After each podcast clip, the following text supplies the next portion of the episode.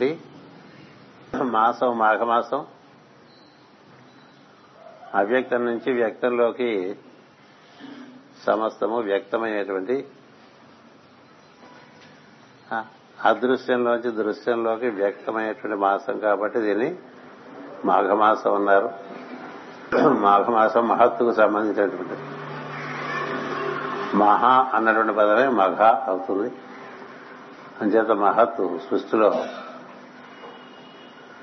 లేనట్టుగా కనిపించే దాంట్లోంచి ఉన్నట్టుగా గోచరించేటువంటి విధంగా సూక్ష్మ నుంచి స్థూలంలోకి సృష్టి ఏర్పడుతూ వస్తూ ఉంటుంది. మనం కూడా చాలా అతి సూక్ష్మం నుంచి స్థూలంలోకి ఏర్పడ్డాం. ఈ స్థూలం నుంచి మళ్ళీ సూక్ష్మంలోకి వెళ్ళిపోతూ ఉంటాం. అంచేత స్థూలంలో ఉన్నా సూక్ష్మంలో ఉన్నా ఎప్పుడు ఉంటూ ఉంటాం మనం. అలాగే సృష్టి అంతా కూడా అలా ఉంటూ ఉంటుంది. ఈ తత్వం మనకి బాగా అవగాహన కావాలంటే మనము మనసు నుంచి బుద్ధిలోనికి బుద్ధిలో నుంచి ఆత్మలోకి ఆత్మ నుంచి పరమాత్మలోకి పెరిగేటువంటి ఒక ప్రయత్నం చేస్తూ ఉంటే ఆత్మ పరమాత్మ నడుమ ఉండేటువంటిది. మహత్తు లేక మాఘమాసం. అలాంటి మాఘమాసంలో మనకి భర్గోదేవుడు సవిత్రమూర్తి సూర్యుడు లేక ఆదిత్యుడు సవిత సూర్య అంట ఆదిత్య సవిత సూర్య అనేటువంటిది మంత్రం. అందుచేత మనకు కనబడుతున్నటువంటి సూర్యునికి ఆధారమైనటువంటి వాడు సవిత్రమూర్తి. సవిత్రమూర్తికి ఆధారమైనటువంటి వాడు ఆదిత్యుడు. అలాంటి ఆదిత్యులు పన్నెండు మంది ఉన్నారు. వారందరికీ మూలమైనటువంటి వెలుగుని మనం అతిథి అంటాం. ఆ అతిథికి కూడా మూలమైనటువంటి దాన్ని భర్గోదేవుడు అంటాం. అంచేత మనం భర్గోదేవుడు అంటే అసలు మొత్తానికి మూల కారణం ఎవరో ఆ మూల కారణం నుంచి అతిథిలోకి అతిథి నుంచి ఆదిత్యుల్లోకి ఆదిత్యుల నుంచి సవిత్ర మండలాల్లోకి సవిత్ర మండలాల్లోంచి సూర్య మండలాల్లో నుంచి భూమి మీదకి ఆ కాంతి ఎలా ప్రసరిస్తూ ఉంటుంది మనకి. అదే మన సూర్యుని కాంతిగా భావం చేస్తూ ఉంటాం.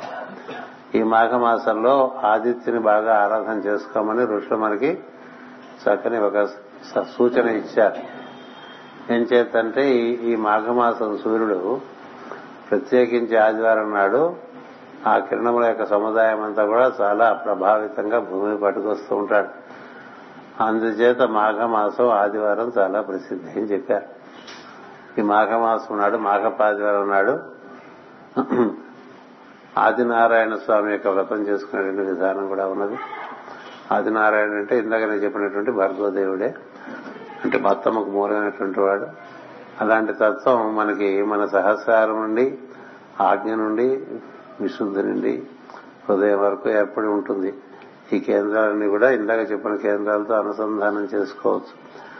మనకి తత్వం ఏదైతే సృష్టి అంతా వ్యాప్తి చెంది ఉందో అది మానవుల్లో దర్శనం చేసుకునేటువంటి ఒక విధానం ఉన్నది. దాన్నే మనం ఆధ్యాత్మ విద్య అని చెప్తూ ఉంటాం. అంచేత అది మనకి ఋషులు దర్శించి మనకి ఇచ్చారు. ప్రతిరోజు గాయత్రి మంత్రం చేసుకున్నప్పుడు కూడా ఆ విధంగా మనం వెలుగును ఆవాహన చేసుకుంటూ ఉండాలి. హృదయం నుంచి వంద రకాలుగా మనకి మనస్సు ఇంద్రియముల ద్వారా ఆ ప్రజ్ఞ రకరకాలుగా అలా మూడు వందల అరవై డిగ్రీలను ప్రసరిస్తూ ఉంటుంది. దిగి వచ్చేది ఒకటి ఒకటి ఊర్ధ్వం నుంచి అధస్సుకు దిగి వస్తుంది. అంచేత ఈ సహస్రారం పైనుండి సహస్రారం ద్వారా ఆజ్ఞ ద్వారా విశుద్ధి ద్వారా హృదయానికి ఒక వెలుగు కిరణం లేక వెలుగు పుంజం అలా దిగొస్తున్నట్టుగా భావం చేసుకుని అక్కడి నుంచి మొత్తం అంతా వ్యాప్తి చెందుతున్నట్టు భావం చేస్తాం. అందుకని మనం ఈ ఆదివారం నాడు ప్రతి ఆదివారం ఈ మాఘమాసంలో ఈ ఆదిత్య హృదయంతో ఈ హోమం చేయటం అనేటువంటిది పెట్టుకున్నాం. ఈ జిల్లేడు ఆకంటాం దాని అర్కపత్రం అంటుంటారు. దాని ఎందు సూర్యు యొక్క సూర్యు యొక్క కిరణముల యొక్క ప్రభావం చాలా ఎక్కువగా అది అందుకని తన నిక్షిప్తం చేసుకుని ఉంటుంది. అందుచేత ఆ జిల్లేడు ఆకులు కానీ జిల్లేడు వీళ్ళ చేత కానీ సూర్యునికి హోమం చేసుకోవడం అనేటువంటిది జరుగుతుంది. పై బుధవారం మనకి మళ్ళీ ఈ విధమైనటువంటి ఆదిత్య హోమం పౌర్ణమి కాబట్టి ఉంటుంది. గురువారం బదులు బుధవారం జరుగుతుంది. దానికి మీరందరూ మీ అవకాశం మేరకి ఈ కార్యక్రమానికి రావచ్చు. మరొక విషయం ఏంటంటే ఇలాంటి కార్యక్రమం జరుగుతున్నప్పుడు గురువు అనుగ్రహంగా దాన్ని మనం పొందగలిగితే అది సులభంగా మన ఎందుకు సిద్ధిస్తుంది. అందుచేతనే ముందు గురు ప్రార్థనతో అన్ని కార్యక్రమాలు మొదలవుతాయి మనకి. గురు ప్రార్థనకి రాకుండా మిగతా సమయాల్లో వస్తే దేవతానుగ్రహం అంత అంతంత మాత్రంగానే ఉంటుంది. ఏం చేద్దంటే గురువు మనకి దేవతానుగ్రహాన్ని సుగమం చేస్తారు. అందుకని మనం ఓంకారం మొదలుపెట్టే సమయానికే ఇక్కడికి వచ్చినటువంటి వారు ధన్యులు. మిగతా వారు కూడా అనుగ్రహం ఉండచే ఉండటం చేత వస్తున్నారు కానీ వారు మనం ఓంకారం చేసే సమయానికే రాగలిగితే వారికి గురువు అనుగ్రహం ఉంటుంది.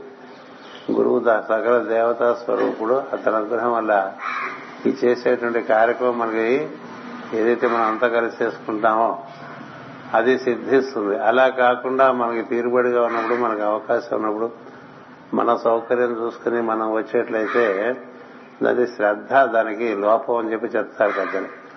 అలాంటి శ్రద్ధ లోపం ఎవరికి జరగకూడదు. ఎలాగూ శ్రమపడి వస్తున్నారు ఉదయం కార్యక్రమాలు.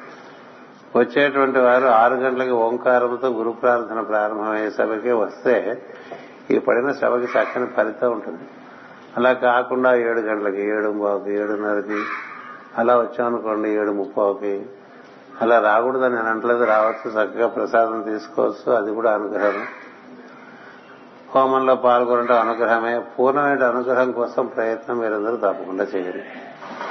ఈ రోజున మనకి బాలభవనం విద్యార్థులందరూ కూడా వారు పదో తరగతి పరీక్షలు రాయటం కోసమని ఆశీర్వచనం పొందాలంటే ఉద్దేశంతో ఇక్కడికి వచ్చిన వారందరికీ కూడా వారికి వారితో పాటు వచ్చినట్లు ఉపాధ్యాయుని ఉపాధ్యాయులకు చక్కని ఆశీర్వచనం గురువు గారు అందించాలన్నటువంటి ఒక ఆశంసనం చేస్తూ ఈ రెండు విషయాలు మీ ముందు ఉంచాలని ఒక ప్రయత్నం చేశాను. స్వస్థ